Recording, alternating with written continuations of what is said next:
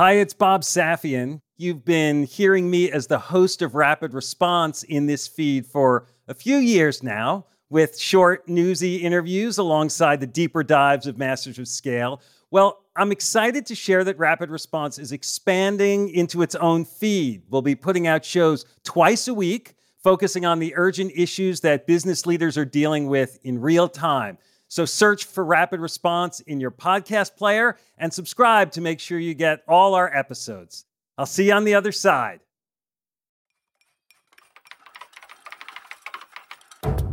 You got to have incredible talent at every position. It's like this huge push. There are fires burning when you're going home. Can you believe it? Such an idiot. And then you go back to, this is totally going to be amazing. There are so many easy ways. I'm supposed to know what to do. I have no idea what to do. Sorry, we made a mistake. But you have to time it right. Oops. Working out of a three-bedroom apartment. Stuff that just seems absolutely nutballs. Ten years later, I'm like, well, that's just how you do it. We haven't made it. Just how you do it. This is Masters of Scale. We'll start the show in a moment after a word from our premier brand partner, Capital One Business. I woke up in the middle of the night because I had this nightmare that we were front page news that we've done the stupidest mistake of our life by making this pivot. That's Aparna Saran, Chief Marketing Officer for Capital One Business, and she's recalling a moment from her previous position at Capital One when she was heading up a team designing a new business card. We had just made the decision to go all in and sunset the prior version of the product, which was honestly the cash cow for our business. When we made that decision within a senior leadership meeting, as someone who had been on the journey to build this out for five plus years, it was really exciting. But by the time the weekend hit, I started to feel the responsibility and the pressure. We are taking this big bet on something that I've built. Perhaps you've been there. You've made a pivotal decision, and then panic sets in. How would Aparna calm her butterflies and steer her team through this pivot? We'll find out later in the show.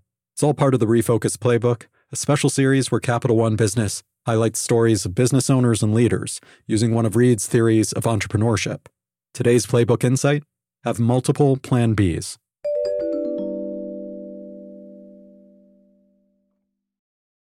I'm Reid Hoffman, co founder of LinkedIn, partner Greylock, and your host.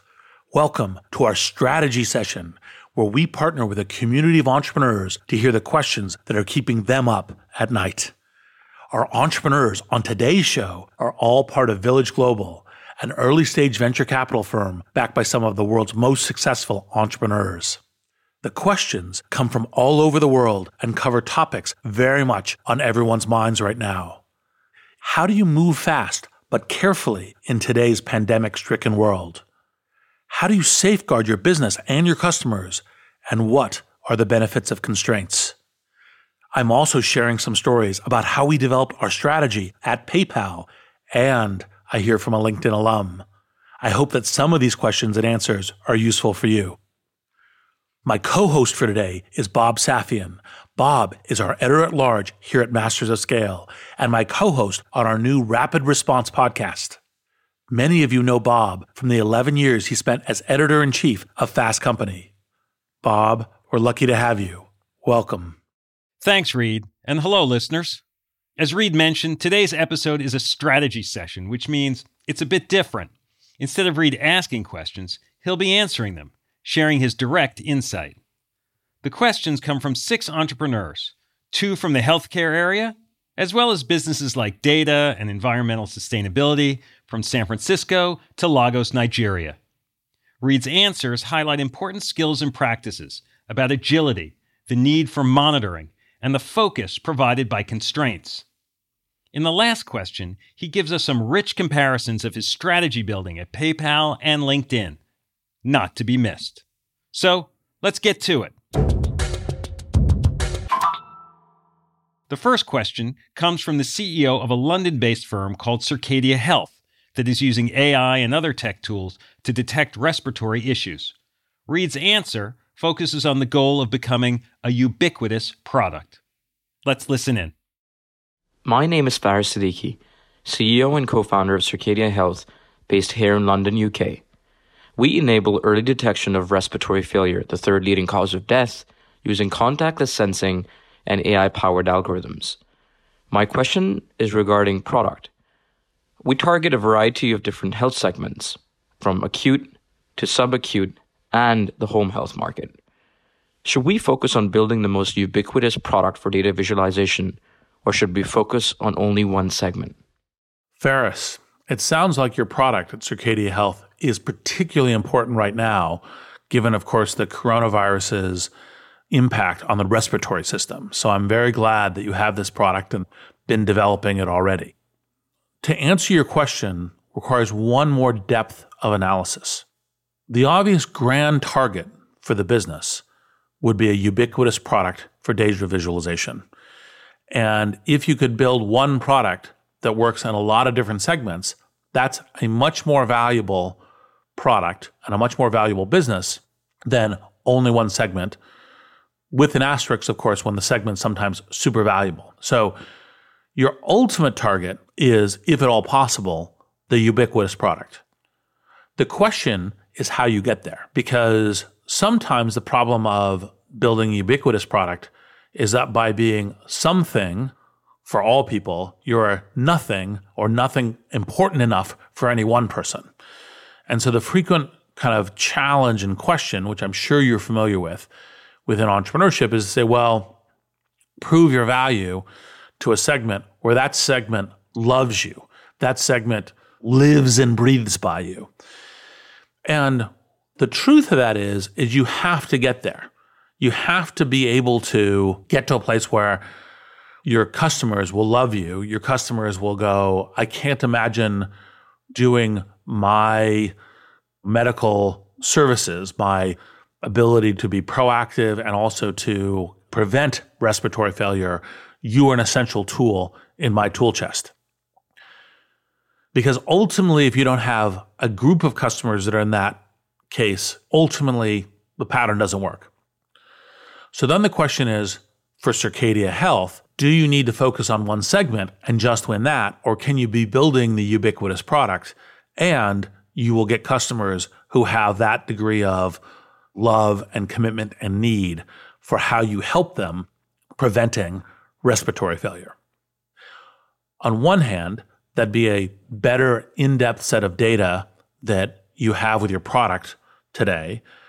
But on the other hand, you're also probably making a risk judgment. You're probably making a judgment of, okay, here's our theory of the case. Here's our theory about why this group would really love us. And it works with a sufficiently ubiquitous product. Then, okay, great, do it and test it. Test it as early as possible. Because the Silicon Valley aphorism of fail fast is not failing, it's testing these hypotheses to learn from them in order to succeed. And so you want to test that hypothesis as fast as possible and test it however you can. You can test it by calling people, you can test it by building the product, you can test it by running a focus group. There's a set of different things you can do, but you need to get to the place where people essentially love you for your product. And in so, they will be high net promoters and high users. And they'll think that Circadia Health is a key to how they deal with preventing respiratory failure. Good luck. It's an important time. Building love and failing fast, two of Reid's key pillars for entrepreneurs. And as he notes, they are connected by one simple but too often neglected area testing. Worth reminding ourselves, especially right now.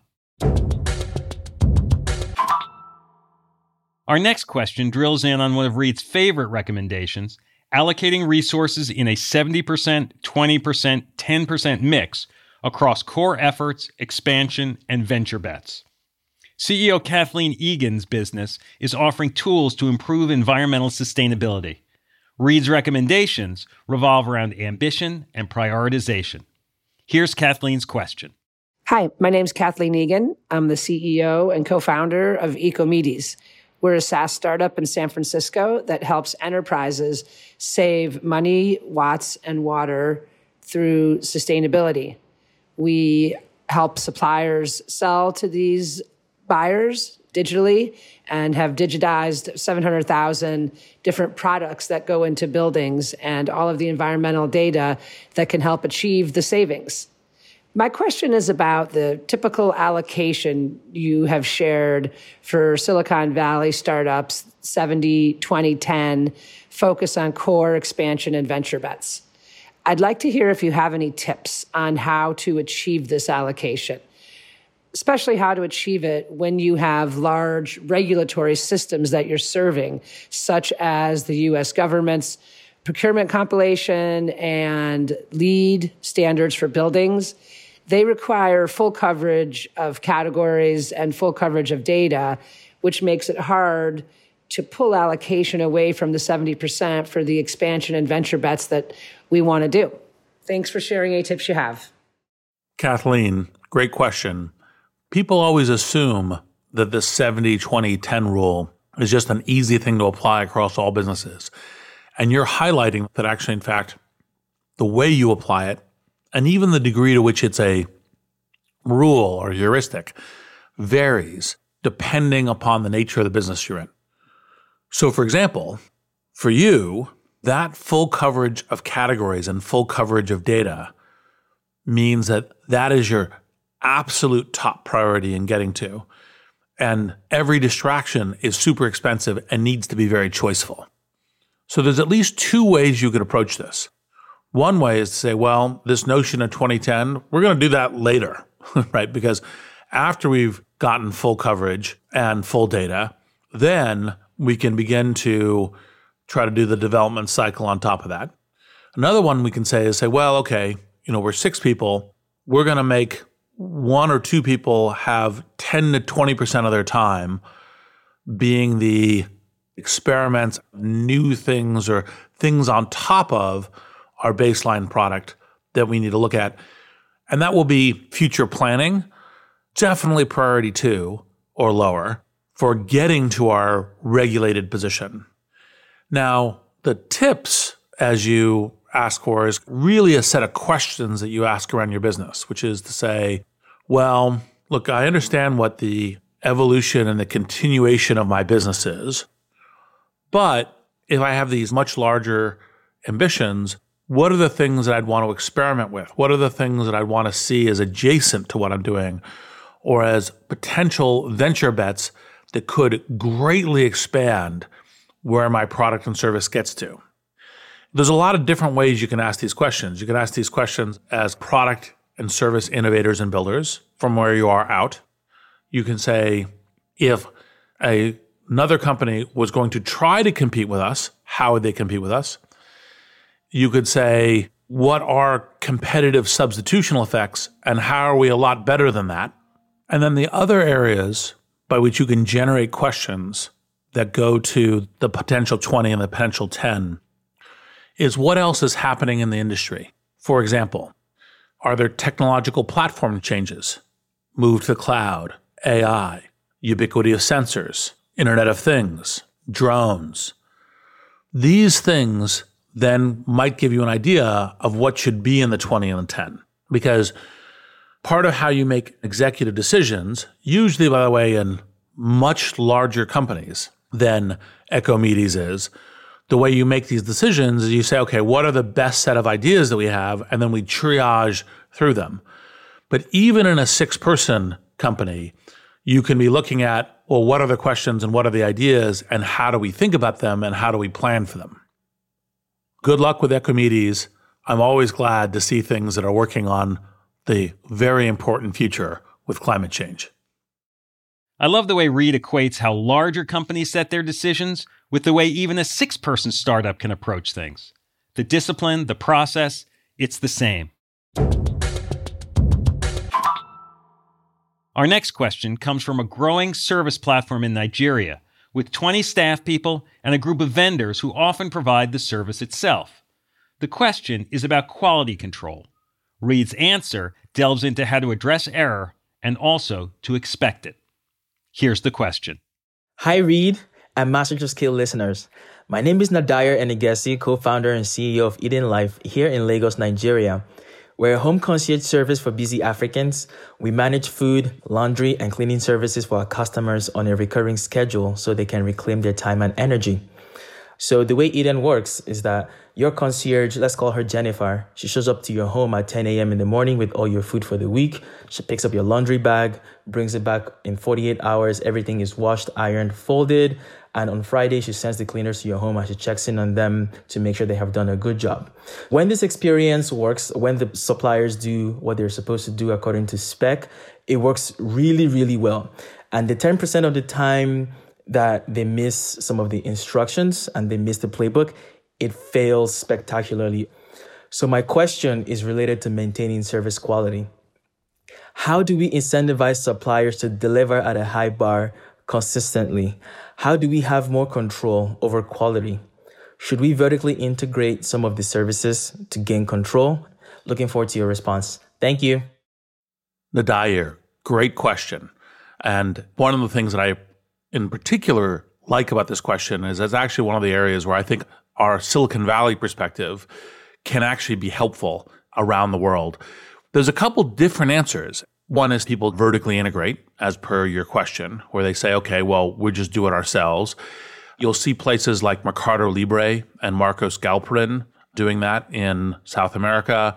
Another is to set up an entire ecosystem where you have enough different suppliers that their competition to get your business is based upon kind of like, well, if if this one doesn't do the work and the business well enough, then the other one will. And that is available if you have enough different suppliers and you can set up the right competitive dynamic and you're a valuable enough party to be supplying to. Another one is to get much closer to one or more of the suppliers, and that can be depth of contract in terms of guarantee, a SLA agreement in terms of what will work. And of course, the question is, will the SLA agreement motivate them and will it work and so forth? Usually, if you have to litigate the SLA agreement, that's a problem.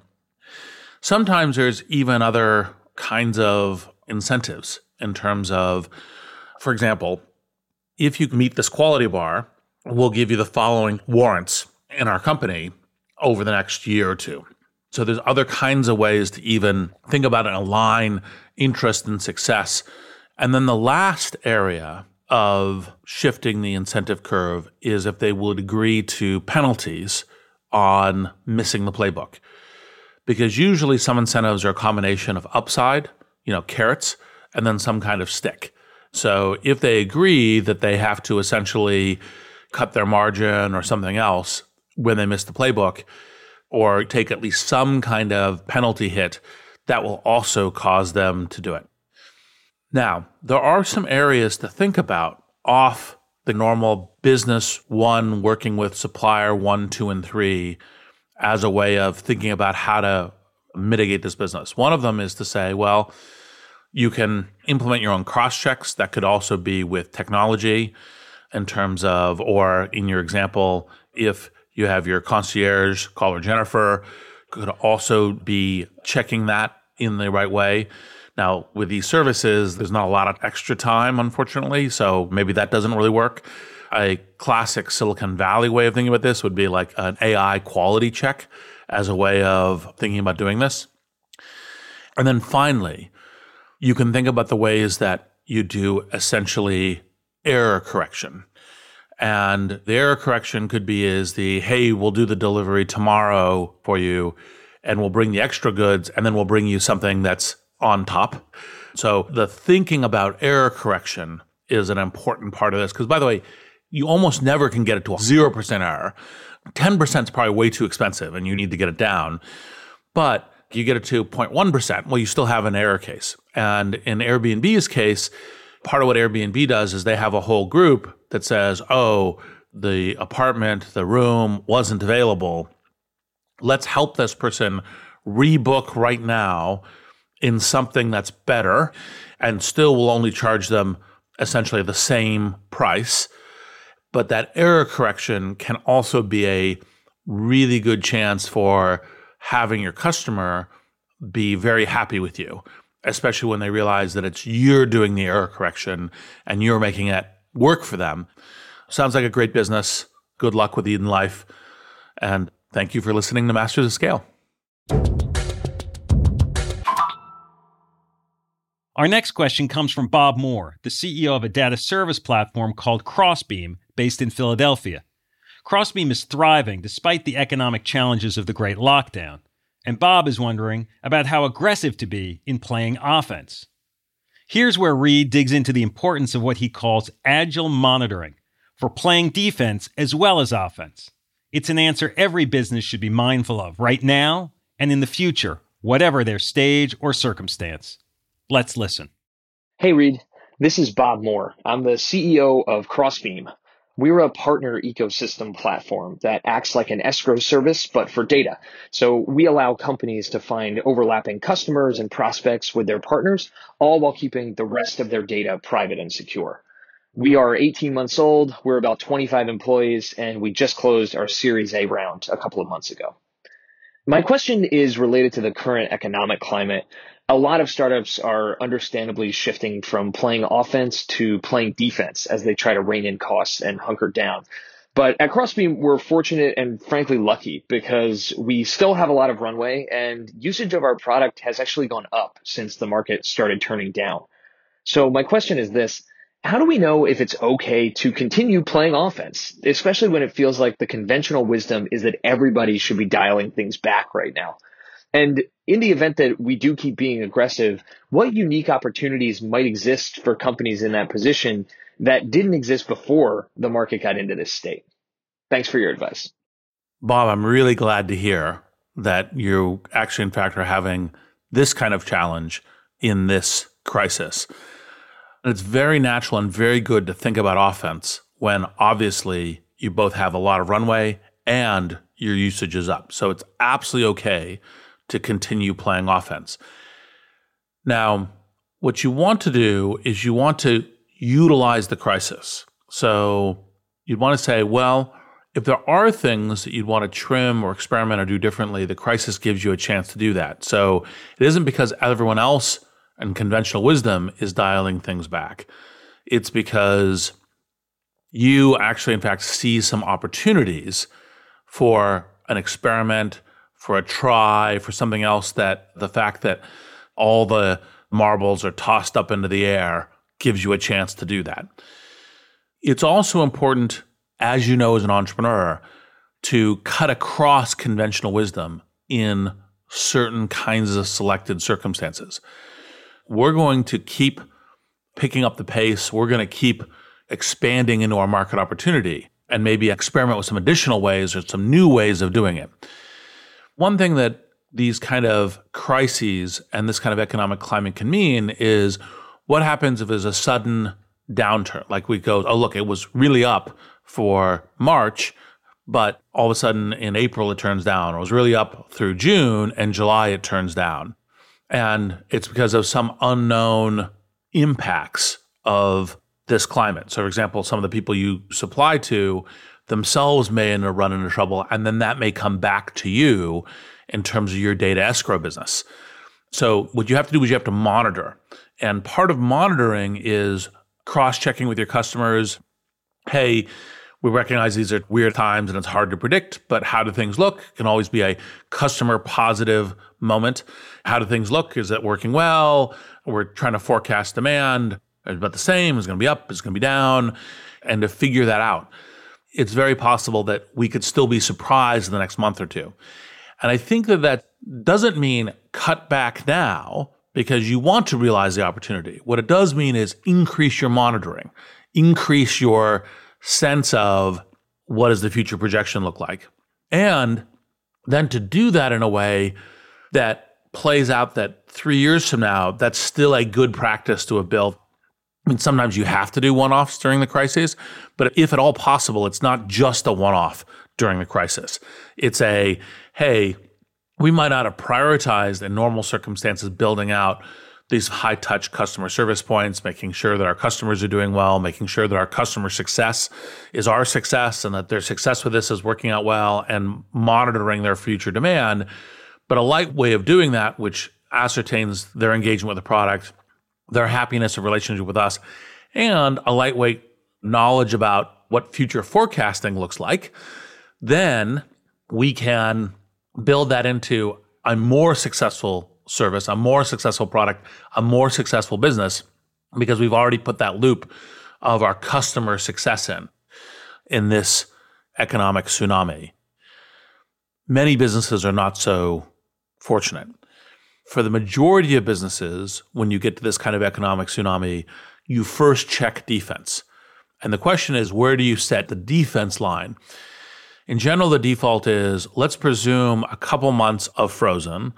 Let's presume a year of much slower sales cycles, smaller contracts, and everything else. So, in essence, let's presume a recession.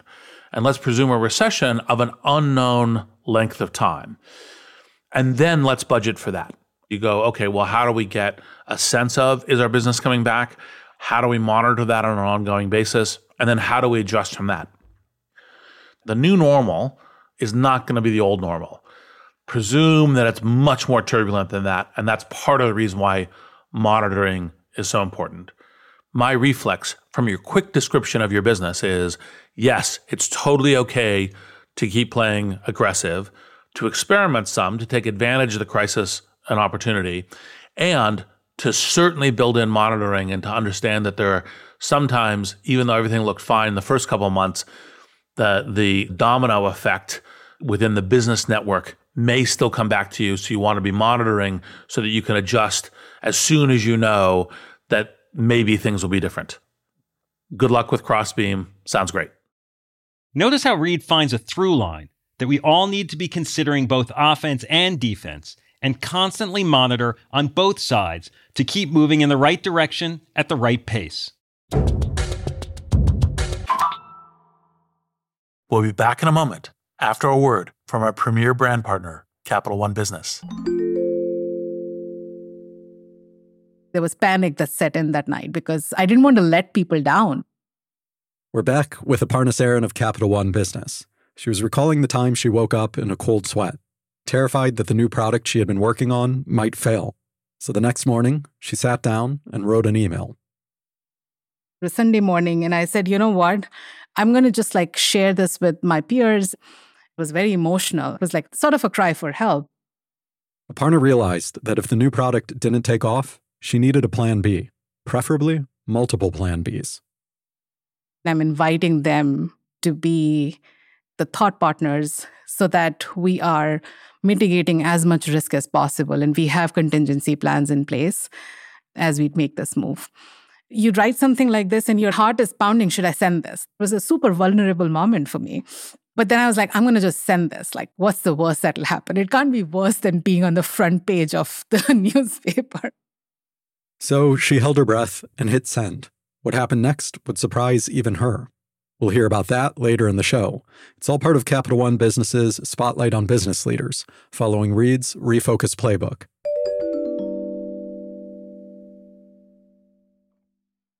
The next question is from our second health firm CEO, Nancy Yu at RDMD, which focuses on rare diseases.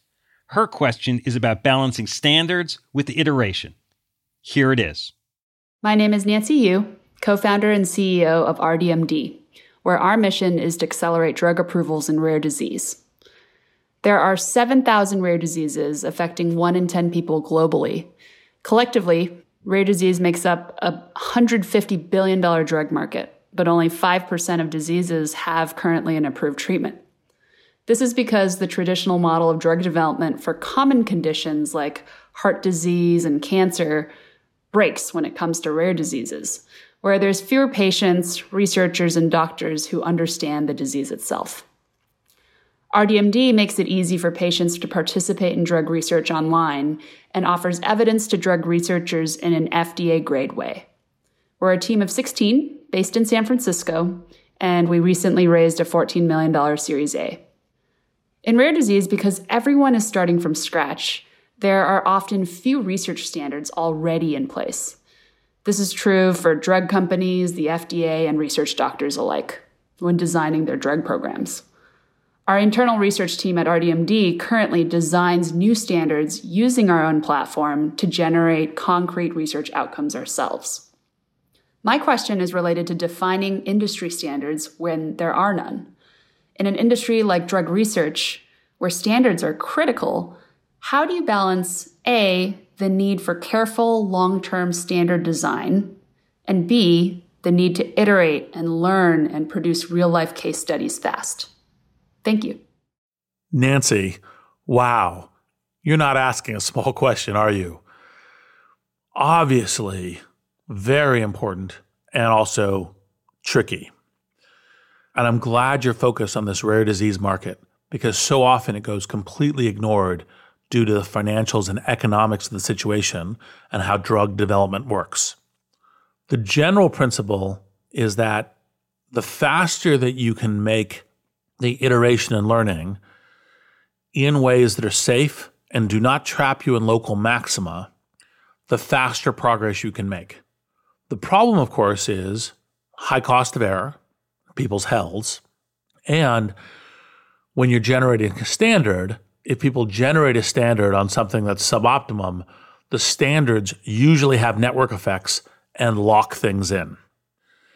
Part of what you want to be thinking about is how do you maintain that agility and learning and evolution while you are building that long term standard?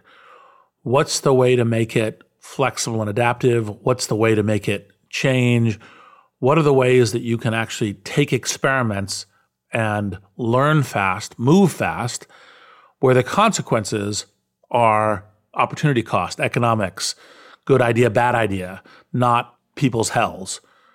Or where it is people's hells, it's something along the lines of light, something they voluntarily and legally can participate in. So, this question about balancing is somewhat a question of say, well, there are critical principles in the careful long term standard design, and you want to make sure you don't get offside to those. How you're balancing this need for careful long term standard design and the need to iterate, learn, and produce real life case studies is you go, okay, the constraints, try to do it as minimal as you can, are set by the outside boundaries that need. Then within that, you iterate and learn and produce those real life studies as much as you can. Your question may be reflecting another underlying important need to this, which is all startups need to move to a place where they've gotten their product market fit, they've established it. This is where, in my parlance, if you're assembling an airplane on the way down, you've gotten the airplane assembled and you're beginning to fly. Another way of looking at this balance A and B is to simply say, well, what's the thing that we need to do to get to that baseline we're now going concern? Baseline, it's working. That's another fundamental because if you don't obviously do that, then this question about balance doesn't really help you, doesn't really mean anything. And so that may say, well, actually, in fact, we're just going to produce some quick real life studies and iterate through that. And that that's the thing that allows us to create that foundation or creates the basis by which people will continue to invest in us and continue to build out the general platform. So that lens of what's the thing that allows us to get to the next stage and establish the foundation of the business may be the analytic lens to which it's an answer to the question about balancing this long term and iterate quick real life studies. Good luck. RDMD has a super important mission, and I'm rooting for you. Reid has a great way of capturing both the aspiration that a startup needs and the reality that it needs to adapt to, the baseline, as he puts it, that you need to stay alive as a going concern in order to meet your larger goals. The practical reality is paramount. And now, our final question from Derek Brown, CEO of a nascent social network called Bunches. To help him out, Reid shares some history of his own choices and strategies at PayPal and LinkedIn. Let's listen and learn. Hey, Reid. My name is Derek Brown, co founder and CEO of Bunches. We're building the easiest way to create a paid group chat. I'm also a LinkedIn alum and would like to take the opportunity to say thanks for having such an impact on my career. Bunches is an early stage social network, so my question is about defining consumer markets. The early stages of PayPal seems to have been defined by focusing on eBay users, whereas LinkedIn appears to have been built for professionals, regardless of their industry, and therefore horizontal from the start. Is this characterization true? And what advice would you have for building a horizontal platform today? Thanks again. Hi, Derek. Thank you for being part of the LinkedIn network and family. The high level point, I'm sure you already know, which is how do you get to the value proposition critical mass? What's the way that engine, the network, starts functioning and that people start using bunches in the way that you hope that they will, in the way that will grow to scale as the first to scale is what matters. And sometimes that's through a vertical focus, and sometimes that's through a general focus. And I'll describe a little bit of both PayPal and LinkedIn as a way of getting to this. PayPal, as certainly a lot of Silicon Valley people know, and maybe is not as well known in the rest of the world, started with being payments on Palm Pilots synced through email. So they didn't actually, in fact, target eBay users. What they found in the first week is that eBay use was where the usage was growing. And by being super smart and responsive to opportunity, which is the kind of thing that is a very good idea to do with early stage startups, they realized that their eBay users were their customers and that the mobile payments, the notion of cash on Palm Pilots, cash on mobile phones, were not yet ready in terms of a product market fit. And so they pivoted entirely towards focusing on eBay users initially so as to get that flywheel going. And then spent the greater part of their product evolution being a better and better fit for individuals and small businesses on eBay selling and buying because there was such a tremendous amount of good work to do there. And part of the reason why the companies combined was because both companies realized that PayPal could be a payments network for the rest of the world. That was indeed the vision and the mission by which PayPal was established. It wasn't established as a payment service for eBay, but that in order to do that, it required essentially having a safe platform on eBay in order to launch. And so the combination made sense because putting these together directly aligned the interest, including getting PayPal to this global payment infrastructure it is today, which then, of course, it then spun out of eBay. So LinkedIn, like PayPal, had the general this is for all people who work and who get better at work.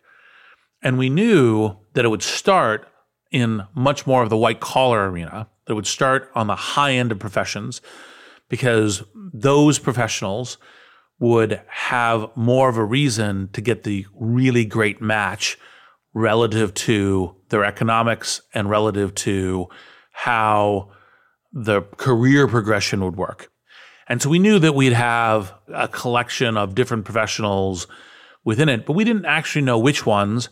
And we were alert and we were looking to see if we needed to build specific features, specific features for engineers, or specific features for doctors, or specific features for salespeople as individuals in doing it. And as we every quarter and every year looked at it, we went, look, we're definitely growing in some industries and some areas like technology. We grow a lot more than in other areas, but that just may be lagging curves as we get to critical mass. And so we'll continue to work for the features for the individuals in just a completely general way. Then, as we begin to build professional products, products for people to pay us for, then we will get to more specific kinds of tools tools for recruiters, tools for salespeople, tools for entrepreneurs, we'll build those specific tools in ways that will enable a specific profession to go a lot deeper with LinkedIn, but we'll do that probably mostly within an economic loop. So LinkedIn went completely general, and both PayPal and LinkedIn were using virality, and the virality worked on PayPal outside of eBay, but the only place it stuck was within eBay. So At PayPal, we tuned the virality to eBay. And at LinkedIn, the virality was working just normally because people would say, well, this service is more valuable when I'm connected to the people who can recommend me, who can help me find other professionals that I'm looking for, whatever my particular need is, as an entrepreneur, as a salesperson, as a recruiter, as a business development person, as an executive, whatever that need may be, as a job seeker, obviously, uh, whatever that need may be, being connected to all of the professionals that I know and trust is actually useful to me.